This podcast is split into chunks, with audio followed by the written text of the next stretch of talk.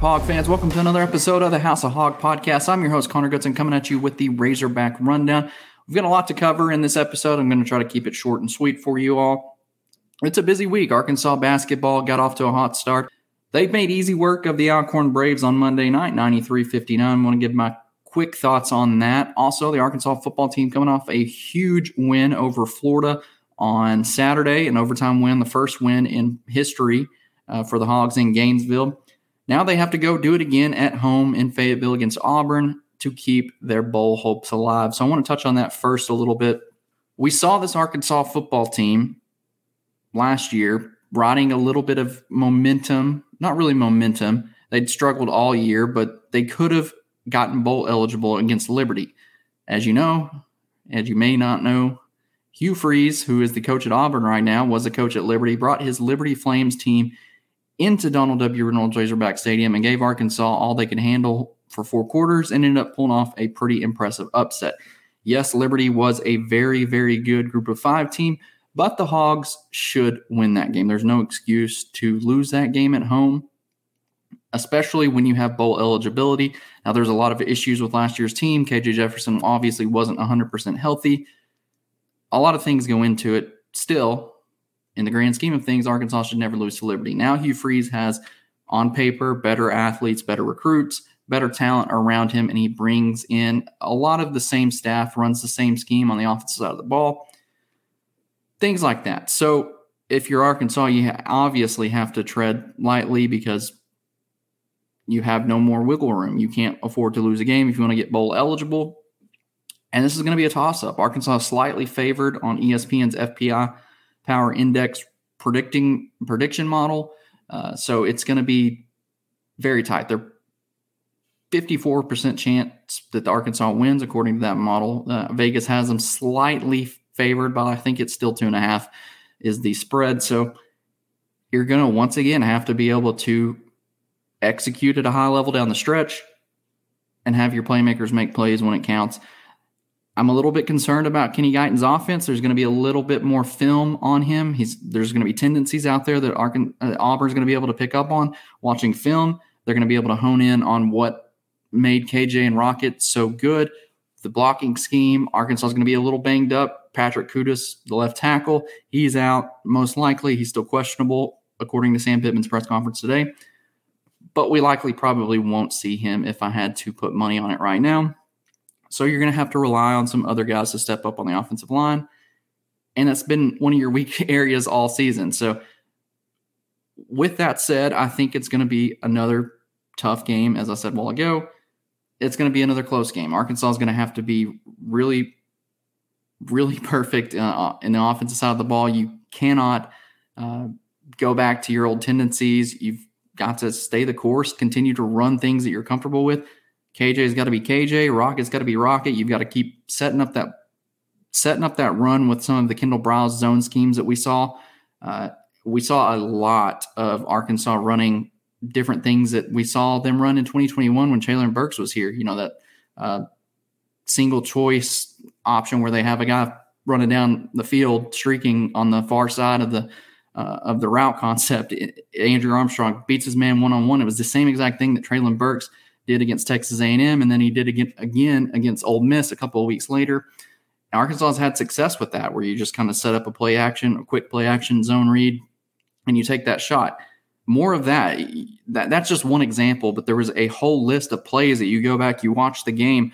Arkansas is obviously with Kenny Guiton taking pages out of what Arkansas was doing with Kendall Briles at the helm, more of an up tempo zone, trying to look for explosive plays and we saw them have great success with that. So you've got to continue to do that. Auburn's going to be more prepared for it. So what are you going to do? What's your second and third plan? It's it's, it's going to be a chess match, and the better team at playing chess, the better coaching staff playing chess, especially on the offensive side of the ball, they're going to win. Uh, you know, Hugh Freeze is going to do up tempo his scheme, same stuff we've seen him do at Ole Miss and then Liberty, and we've seen him do it this season. Auburn has struggled, especially with their quarterback situation. We'll see who they rock with. Probably Payton Thorne. Might see Robbie Ashford. But I'm going to save the majority of my preview for the Know Your Enemy as we get to know the Auburn Tigers a little bit more. That'll be coming up later this week. I'll record tomorrow and probably drop it late tomorrow night. But look out for that to drop. But that's my kind of teaser for the Arkansas football team. They're going through it. I liked what I heard from Sam Pittman in the press conference today. Definitely more of an upbeat vibe around the program and with good reason. You know, Arkansas picks up the big win in football. Yes, they're still three and six. Yes, nobody's settling for that. That shouldn't be the standard at this at the at this point, year four, Sam Pittman should not be the standard. Then you also have basketball playing a role in that with, you know, they're ranked 14th in the country. Started off the season strong, beat Purdue in the preseason. That momentum carries over to Monday night. They pick up a big win to start 1 0. So the vibes around Fayetteville, around the fan base, are a little bit higher than you would expect with the football team struggling so much. So, uh, football team back at home for the first time since the Mississippi State game. Got to get that bad taste out of their mouth. And so it'll be interesting. I'm very, very interested to see what the crowd will look like. It is a 3 p.m., so it's not an 11 a.m., but it's not a night game. The temperatures are going to be cool 50, 60 degrees, I believe, last time I checked. So it's not going to be crazy hot or crazy cold. I would expect, even though it's a three and six team, there'd be a decent, decent crowd in Fayetteville. Um, and that's all due to this recent momentum, the change in offensive coordinators, things like that has injected some life back into this football team that we thought was dead. But I'll have more about that, like I said, in the Know Your Enemy. So be on the lookout for that later, as per usual. Let's switch our gears to the basketball team. As per how these opening season opening games go, they're usually buy games. You have a smaller school that's just looking to cash a check coming into your home court and trying to just get some reps against higher competition. You're just trying to get reps, get guys used to it, figure some things out about your team that you didn't know before. Unlike the exhibition games, this one counted. Although the Purdue game, you learned a lot more about where Musselman thinks his rotation and decision making throughout the game, his offense, who he wants to have the ball in crucial situations, things like that. Important things you kind of got a preview, a little taste, a teaser of what that was going to look like with Purdue, which is a lot earlier than we usually see with these Arkansas basketball teams. That said, we got even more clarity. Well, I wouldn't say even more, but we got some interesting, I think, information. We saw a very interesting called game from Eric Musselman as far as rotations go.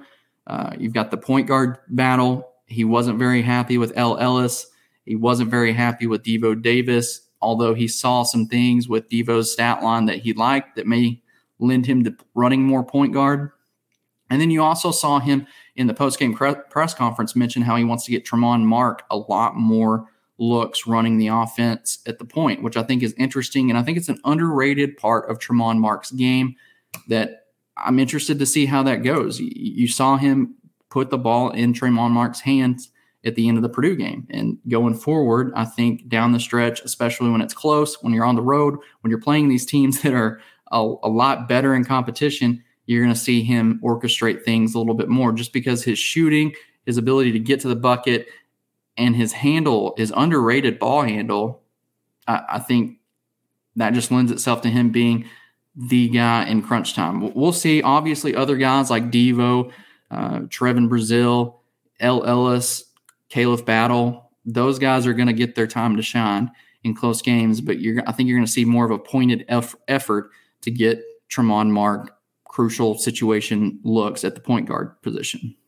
Now that likely won't come this next game against Gardner Webb because it it should be maybe not to the extent we saw against Alcorn State because I think Gardner Webb's a lot better team than Alcorn State. They're more senior laden. They've got veteran guys, but I think you could see a little bit more of a pointed effort. Hey, this early in the game, you're going to have Tramon Mark orchestrating things, getting them into their half court sets, and kind of being the floor general, so to speak, uh, a lot more than you saw it on Monday night. And, it was a weird, it was a weird rotation in general. You didn't see Makhi Mitchell much. You didn't see Chandler Lawson at all after Chandler Lawson's incredible game against Purdue. He only played, I believe, like eight or nine minutes. Makhi Mitchell played like maybe five minutes. And there's a reason for that. Alcorn State did not have true big men, so you don't want to really just force something that you don't have to. You know what you have in Chandler Lawson. You know what you have, especially in Makhi Mitchell. He's a known entity to this football team or to this basketball team. Sorry. Uh, he's a known entity this, to the staff. You know what you're going to get from him. So there's no reason that you had to play him 20 minutes to see, you know, how he fits around these guys. You know what you're going to get. So that's why you saw Arkansas go a little bit smaller for the duration of the game. You didn't see Makhi Mitchell play a lot of minutes. You didn't see Chandler Lawson, but I think when we get into these lineups, especially against Gardner Webb, they have some traditional big men, a lot bigger forwards. Uh, and yes, they lost a lot from last year's team, but you're going to see, I think, Makhi Mitchell and Chandler Lawson get a little bit more run. You might see more Baye Fall. But Eric Musselman even alluded to, you're not going to see Arkansas go 10 to 13 deep not on a nightly basis. He's going to go with the eight, maybe nine guys that he feels confident in playing. Maybe that's 10 guys. You don't know. Uh, he did say that there's a lot of guys that may feel like they played a lot better than they actually did when they go look at the film. And, and that's going to be interesting to see what he goes with it as we get closer, especially to the Battle for Atlantis tournament coming up in November 22nd. I think that that's when you're really going to see that's the official rotation. He's going to roll it out, start making cuts to guys that won't get really much playing time until it's uh, until games are decided one way or another. Garbage time, so to speak. That's when you'll start seeing the 12 to 13 deep rotations come out. But as far as a game that's going to be close, a big time game, uh, a game against Purdue, you're going to see maybe maybe 10 guys max, and that's only if you have some have some help have some guys that maybe get in foul trouble. You have Trevon Brazile get in foul trouble. You may call on Jalen Graham to come give you 10 minutes like he did last year. Uh, another thing about Jalen Graham, he looked really, really good. Like I said, there wasn't a lot of competition. Alcorn State was very small, they were very quick. They didn't offer a lot of competition for this front court of Arkansas. But he still played very well. His touch is still there. He's still one of the best he's got the best touch of any big man that I think I've seen Arkansas have in a, in a minute. He looked a lot better mobility wise, defensive. The defensive end, he was a little bit more active than I saw last year. I'm going to go back and watch the game one more time and just kind of make a pointed effort to point, you know, follow Jalen Graham around and, and see what he offers um, in, in those minutes. But, you know, he battled a back injury also with, with a big guy, a 6'10, 6'11 forward, you don't really want to mess around with that. So he was more than likely just kind of easing back into things, getting the flow of things, I think. Let's kind of look at this as well. Trevon Brazile, he's going to get 30 minutes a game. It's you know that you're going to get 30 minutes from Trevon Brazile. He's too big a piece of the uh, of this team to not have the offense run through him at, at times, especially crucial times his night did end early because he left the bench area in that skirmish uh, that they had. He got ejected because he left the bench area. So we didn't get to see a full full game from Trevon Brazile, but and on social media, I saw a lot of people saying, "Well, give it to Trevon. Let, let's see what he can do more." They weren't happy with his touches. I mean, he's still got four shots, got to the line four times, knocked down all of his free throws, grabbed six rebounds, and you know finished with 13 points in 21 minutes. That's really what you just expect uh, out of a game that's pretty much in hand early in the second half. You, you don't need to play these guys 30 minutes, and I understand you want to see more of Trevon Brazile, but you got that in the very first part of the game. The opening, he wins the tip and then goes down and throws a thunderous insane highlight reel dunk to start the game, I think at that point, everything else is just icing on the cake. He shows you what he can give you. He showed you what he can give you last season and into the exhibition against Purdue. You're happy. You're happy with that. If he can give you 20 minutes in a blowout, good. Just keep him, you know, keep him on point because you need these guys for conference play. You don't need Trevon Brazile to come out and give you a double double every game when the other guys on the roster are more than capable of handling handling business. The last thing I want to touch on here with this Arkansas team, and I said this last year when we started conference play, we couldn't buy a basket without Trevon Brazile, This Arkansas team last year could not space the floor. Trevon Brazile, when he went down with his ACL injury, he was averaging about 38% from beyond the arc shooting for a forward. And we saw, saw it in Maui. The reason that Maui run for this Arkansas team was so special was because you saw that they could actually compete at a very high level without their star recruit, Nick Smith Jr. You lose Trevon Brazile a few games later, and then you also lose Nick Smith Jr. for an extended time after that. This team just couldn't space the floor. That's not going to be the case this year. Uh, a lot of people have been asking, are we going to see this Arkansas team be able to shoot when it matters in real games? We've heard all offseason. Can this team shoot? Can this team shoot? We got a teaser for Purdue. Was that just a, a hot streak? You know, were they just going to be come out and be flat again? Are we going to see them go to, come down to earth a little bit? First game of the season, the regular season against Alcorn State on Monday. We saw that this team for real can shoot the ball. They are very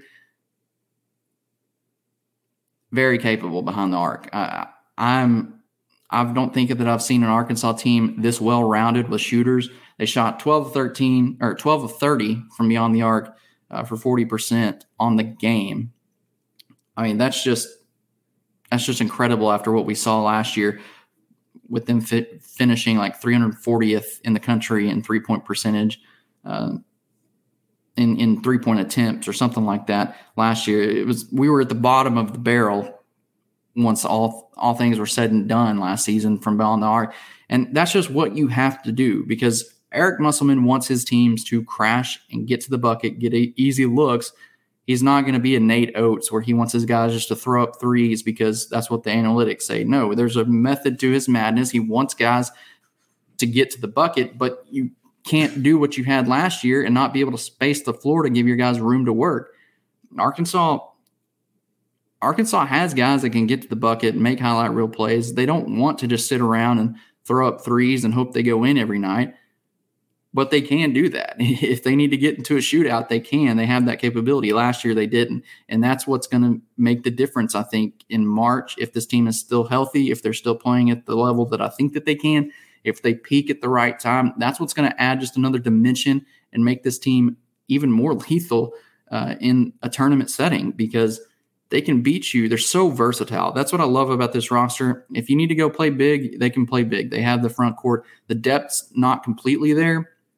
They can't afford an injury, but you have three very, very solid D1 bodies. And even Chandler Lawson throwing him in there, it, that's a fourth just legit big man that you have with his length that can give you 20 to 30 minutes a night down low against the nation's best. Uh, if they need to go small, they also have big guards. They have Trevon Brazile. They can play him at the center position and have just, you know, four guys on the perimeter, oversized guards that can just harass and and get to the bucket and and are more than capable of holding their own against a team that loves to go small. It's just the versatility. I think this is the most versatile and obviously the deepest. I've said that before, the deepest roster that Eric Musselman has had at Arkansas. And I think that bodes well. As far as Friday night against Gardner Webb, I think that you'll see just a similar script, maybe tightening up the rotations a little bit more from us.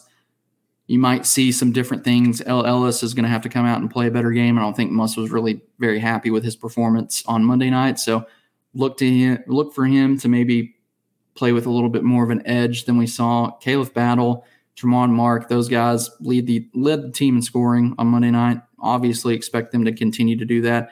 I love Khalif Battle coming off the bench. He gives you kind of that JD Notae type of feel where he can come in and he can light it up. Just, I mean, he's basically a starter in the sixth man Manu Ginobili role. So that's what I love about Khalif Battle, and just that uh, is another testament to how deep this Arkansas basketball team is, and and why they really are very deadly going in because they've just got so many bodies they can throw into you, and you know instead of just being forced to play seven or eight guys, you only play seven or eight guys because you want to keep those guys who are worthy of playing and are playing at a high level in the game for the majority of those 40 minutes, if that makes sense.